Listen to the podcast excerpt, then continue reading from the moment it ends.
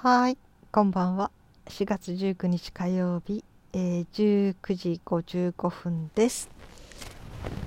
はい、えっと今日はなぜ私が、えー、お腹の痛い時に歌を歌うと音程バーを見ながら歌うとえー、痛みが和らいできて最後にはなくなってしまうのかということが分かりました。えー、私あの食事の後にねちょっと1人分食べちゃった時とかそれが冷えた時とか腹痛が来ることが割と多いんですね結構普通腹痛ってしんどくってね、えー、最近はほとんどないんだけど前なんかこうもう油汗が出てきてもう本当に辛くて苦しくってうん、もうしんどい思いをする。もう心臓もドキドキドキドキしてくるしね。そういうことがよくありましたね。だから特に食事の後っていうのは割とこうあのお腹が痛くなりやすくてね、うん、まあ腹6分か腹7分というねそれぐらいだったら多分いいんだろうけども、うん、それで、えー、ここ1年ぐらいかな。お腹が痛くなりそうな時特に食後とかね。は私はあのカラオケアプリの方で音程バーをしっかり見ながらとにかく必死に歌うんですね。ただ歌うのと違ってその音程バーにきっちり合わせるようにそしてそこに出てくる記号があるんですね。しゃくりとかビブラートとか拳とかこれをしっかりそのその場所でちゃんとそれを入れれるようにっていう本当にこう何て言うのかなえー、うんもうぴったりと合うようにそれを、えー、そうやって歌うんですよ。そうすると何回か歌ってるうちに次第に痛みが和らいでいって最終的にはなくなっていくんですね。で今日もなんか急にお腹痛くなったのであもうこれ黙ってたらもう冷や汗出てくるしもうどうしようもないただ痛みを耐えるしかないのであそれならまずとにかく歌おうと思って、うん、声が出る限りどんなにあれしても歌うことはできるはずだと思って歌い始めたんですね。そして音程バーにしっかりと乗るようにぴったり合うように何度も何度もやっているうちにやっぱりだんだん薄らいできてなぜかなと思ったらやっと今日判明したんですね。これ一つの呼吸法なんですね。私あの瞑想やなんかもね1年ぐらい前からあのー、呼吸法の練習としてねやってるんだけれども呼吸に集中するっていうことはすごくこう精神の集中の中で一番いいんですねいいっていうかやりやすいことなんですね。あのえー、やる一番こうなんていうかな、えー、穏やかになれるというかマインドフルネスというか頭を空にできるというか自律神経をコントロールするというのかなそのためには呼吸を整えていくというそして自分の呼吸に集中するっていうのがねで音程バーにしっかり音が乗るようにいやあの合わせていくっていうところで要するに歌いながら呼吸をしてるんですね。そしてその呼吸をとにかくコントロールするその音程バーにぴったり合うように呼吸をコントロールして発声していく。それのとにかく集中してるってことはまあ歌を歌おうとはしてるんだけどある意味呼吸に集中してるんですよ。ということが分かったんですね。なんで歌うことで歌ってる間に音程バーみたい痛みが収まってくるんだろうってこれ気晴らしなのかなって意識を集中して、えー、気晴らししてるのかなって思ってたんだけど、うん、そうじゃないって分かりましたね単なる気晴らしとかじゃなくて私はその呼吸をコントロールしているんだってそれに集中していたからその必然的に、えー自律神経がこう整うっていうのかな？それで痛みが和らいできたんだっていうことが分かったんですね。そうだったんだってやっと謎が判明しましたね。うん。ただの気晴らしとかねあの意識をずらしてたんじゃなくて呼吸をしてたんだというね。本当に音程バーにぴったり合わせるようにということになるとあの何、て言うかな。本当にもう呼吸をずっとその音程バーがある限り乗せてなきゃならないし、うん、まあ今日はやってないけどものによってはねロングトーンっつって音を「あー」って言ったらこの「あ」っていう音を出す。それは長い間ずっと息を切らさず出すっていうのがあるんだけど、えー、なんていうのかな。もう6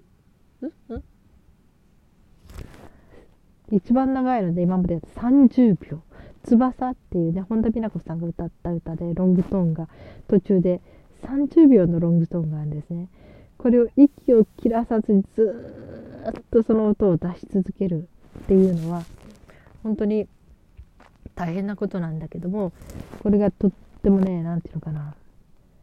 あのまた意識集中になるんですね。これは逆に私呼吸法の時に練習したかな？呼吸法。私ね呼吸法って何で役に立ってるかっていうとね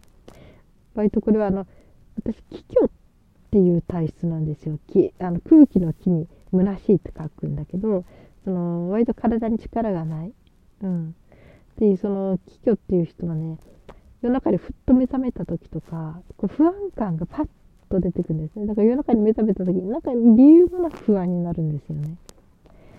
うん、でそういう時に収めるのにやっぱり呼吸法だったり意識を集中したりとかねそういうことをするんだけど、あのー、どうしても雑念が浮かんできて、え、意識が集中できない時にはまずこの30秒のロングトーンの練習しましたね。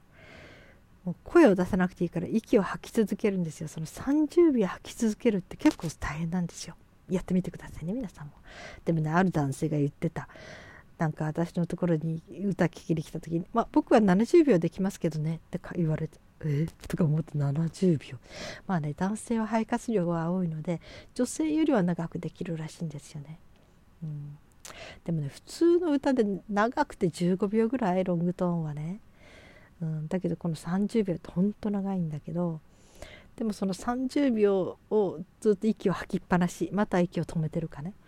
そうやって音を出し続ける。っていうのはもうこれは集中力ですね。本当にちょっとでも気をそらせたりすると息が続かなくなるんですよ。もう頭を無の状態にしてとにかく音をただ出し続ける、うん、もうこれ集中力ですね、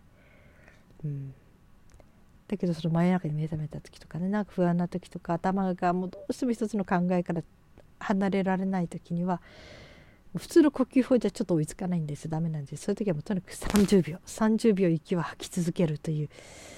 ことを何とかやりましたね。そうするともう必死になってやらなきゃならないからその間雑念は浮かばないんですよ、うん、そうやって何回か30秒のねロングトーンを頭の中でというかロングトーンというか息を吐く。吐き続けるというのを練習してると割とスーッとその深い沼の世の中から出てこれる。っていうことがありますね。うん、だからねこの呼吸法っていうのは本当に救う救うっていうことが合うんですよ。あのねあと呼吸法っていうものに近いかもしれないけど私がちょっとすごく尊敬した人で中村天風さんっていう人が日本にいたんですね。結構ねこれはねなんかうんと松下幸之助さんとかなんかそういうような、うん、経済界のトップの人たちもこの人に感銘を受けたというかその生き方とか哲学にすごく、えー、共鳴したという人たちが結構いるんだけど私中村天風さんという人の本をねちょっと友達が持ったので借りて読んだ時に「えー、スピチャルとか日本でね今いろいろんなこと言われてるけどこの原型じゃない」と思ってここに全部載ってるじゃないってこんな古い日本のねあのー、人がこんなこういうことを言ってたんだ。すごいなってびっくりしたんだけど。その本も高いんですよ。定価で普通の本なのに1万円ぐらいするんですね。だから私はねその本欲しいと思った時はもう、えー、オークションで落札しましたね。4000円くらいかな。だいたいそれが最安値ですね、うん、それでやっと手に入れた本なんだけど、うん、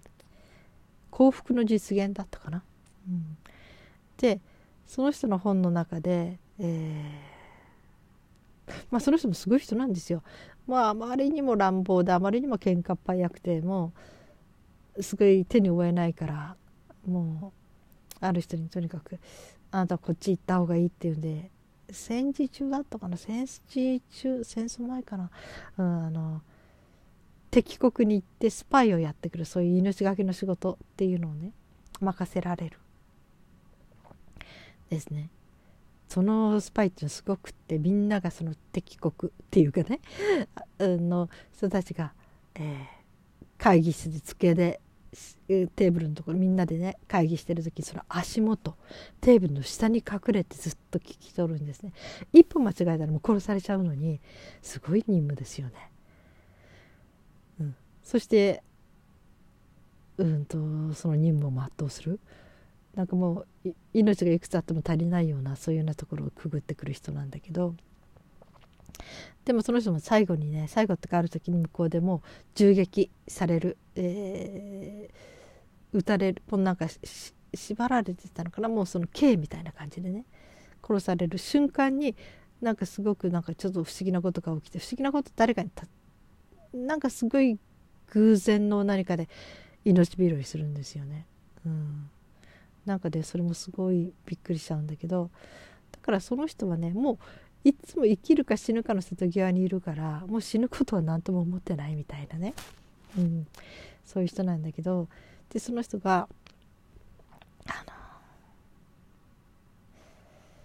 とにかく自分で心が揺らぎそうになった時には訓馬博だったからなんかあのあることをしなさいっていうんですね。それはえー、まず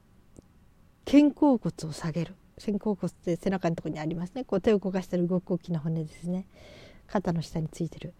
2個のね。その肩甲骨を下げるなるべくね意識で。そしてお腹のおへその下丹田ってよく言うんだけどそのおへその下に集中する。力を込める。そして肛門を閉める。お尻の穴を閉める。これでだいたいあの意識がパッ戻る。どんなパニックの時でも。っていうね。これは練習していざっていう時にできるようにしとくといいです。っていうことでね。でその肛門を閉めるってことが大事らしくて。なんかこれも戦争中だったかな、えー、すっごいこう嵐の中で漂流してで一人だけ助かった人がいるんですね。その人があの意識を失ったんだけどあの失う時にそのとにかく肛門を閉めるお尻を閉めるっていうことだけ意識あの自分に課して。そしてそしてそのまま肛門を閉めて、えー、意識を失ったのかな。そしたらその人だけが助かったんですよね。そのだから意識肛門を閉めたまま意識って失えるのかな。よくわかんないけどそのそしてその肛門を閉めるっていうことが本当にすごい大切だったってことを書いてあるんだけど、ね、私それが役に立ったのはねもう何年も前になるかしらね。ちょっと心配してた人がいたんですよ、まあ、友人？友人っていうのかな。うん。それでこの友人がねうんすごく死にたがってた。うん。だからなんとか助け助けになってあげたいっていうかな支えたいと思ってたんですよ。だいたい1020ぐらい年下かな。10歳ぐらい年下の女性でね。うん。でその人が帰る時にあうちは話に来ててねもう私死ぬしかないかなっていうかそんなことないよって言ってもしあれだったら今日泊まりに行こうかって言ったら彼女が「いやいい」って言ってだけど、うんと最後に「さよなら」の時に手を握ってきたんですね。その時に握手して私の手をずっと離さなかったんですね。あ彼女泊まりに来なくていいって言ってるのにきっと気持ち的にはねすごく本当は寂しかったんだなと思ったけどでも口ではいいって言ってるからじゃあその時にそうなんかあったら声かけてねって言って別れたんだけどそれから5日後に彼女は死んじゃったんですね。おそらく薬かなんかじゃないかな。うん。であのー、私はその彼女とそういう別れをしたのは10月の末。それからずっと彼女に連絡つかなくて。もうどうしたのかなって彼女の家まで行ってみたりそしたらもちろんチャイム鳴らしても出てこない一人暮らししててね。ただ表札がかかってたからいやここの中でまだ暮らしてるんだと思うって思ってたんだけど、うん、でその年の12月ですね。大体彼女と別れてから2ヶ月ぐらいした時かな。クリスマスの日ですね。でその日に明け方早くに目覚めちゃって明け方って3時半ぐらいかな。その時に彼女のサイトにふっと行ってみたんですよフェイスブックの。そしたら友達とか周りの人からね「お悔やみ申し上げます」っていうようなコメントがいっぱい入ってるんですよ。うん、あなたが突然亡くなるなんていまだに信じられませんみたいなそういうことが入っていてびっくりして。ええええって思って。でもとにかく彼女が亡くなったっていうのはそこで分かって。その後で私はその彼女の友人とか知り合いにね面識はなかったけれども、えー、ダイレクトメッセージ送ってちょっといろいろとあの状況を聞かせてもらうのに連絡取ったんだけどでもその時にね朝の明け方彼女が死んだって分かってものすごい私パニックだっていうかびっくりしたんでやっぱりすごい動揺したんですね。で昼間だったらねすぐ「いやどうしよう」とか娘とか誰でも周りの人に言いに行けるんだけどちょっとこう一緒になんか自分の気を紛らわす方法あるんだけど明け方の3時半ぐらいって誰も起こすわけにいかないんですよ。みんなが普通に起きてくる6時半とか7時ぐらいまでねもうすっごい不安で孤独でねもうほんとパニックになってたんですね自分の中で。でその時にあそうだ中村天風さんが言ってた。あれやってみようと思って肩甲骨を下げておへその下に力を入れてで肛門を締めるってグッてやったんですよ。そしたらね気持ちがピシッとこうなんかね体にこう一本の何かが通ったみたいに、うん、鉄柱が入ったみたいな感じかな。ピッと正気に戻ったんですね。で何回かそれやってそこの時間をやり過ごしましたね。いや効くなって思いましたね本当にね。これ知っててよかった。ってそうじゃなかったら結構しんどい思いしただろうなとみんなが起きてくるまでのその朝方。すごい不安感にこう翻弄されてただろうなって。不安というよりも失望動揺ですね、うん、だからこの時にね、うん、本当にあれを知っててよかったって思いました。それも一つの呼吸法とは言えないけどその多分肛門を閉めるっていうのも息をしながら肛門を閉めれるかな、うん、なんかね要するにこれも一つのコントロール方法ですよね。多分息も関係あると思うんだけどね。なんかこういうこう自分が最大のパニックに陥った時にパッと正気に戻れる何かテクニックとかな。そういう体に働きかけるものを知っておくっていうのは本当に大切だな。思いましたね。うん、だからその一つに多分呼吸法もなると思うしね、うん、自分がもう飛んでっちゃいそうな時にとにかくもう呼吸に集中していくことで意識を取り戻していくっていうのかな。うんもう大体ね最近はそれが癖になってきたのでね少しずつできるようになってきましたね。うんまあ、でもねこういうことを知っとくと今体得しとくのは悪いことじゃないですね本当にね。うん例えばね現実問題に私は車運転しないんだけどある人がねもう飛び出してきて慌てて急に避けてそしてその人はもう道路の横にとこに反対側につけてね反対側っていうか少しの間呼吸を収めてたっていう人がいたらしいんだけどもうそういうとんでもないことがあって危機一髪の後やっぱりそういうパニック状態を収めるとかね。なんかそういう時にそういうなんていうのかな。それはそういうこと避けた後なんだけど、やっぱりそんなすぐ気持ちなんて動揺収まりませんからね。だからそういう時にでも意識のコントロールが大事だし、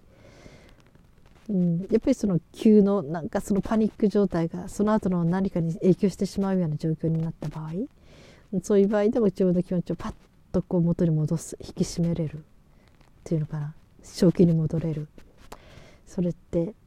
うん、テクニックとして覚えておくことは本当に有効だな有意義だなと思いました。はいうん、でも今日本当になぜ私が歌を歌うことでその痛みに飲み込まれるようなとこから戻ってこれるのかっていうねことが分かりました。これがね本当に何て言うかな、えー、病的なっていうかな気質的な痛みだったらねその呼吸法やったからってピタッと止まるわけじゃないけどでも痛みって恐怖心からますますも激しくなることありますからね。うん、だからもうそういうふうに痛みに対する恐怖心が抜ける。とにかく他のことに集中していることで呼吸とか私の場合歌を歌うことね。そういうことで歌ただで歌うじゃなくて音程場にかっちり合わせるように歌うことね。そこに集中してるとそこから抜けてこれるというのかな、うん、そういうことありがたいなと思いながら今日は理由が分かってすごくすっきりしてました。呼吸法だったんだなって思いました。はい、えー、皆さん今日はどのようにお過ごしになりましたか？お疲れ様でした。一日。はい。そして今日も生きていてくださってありがとうございます。それではまた明日。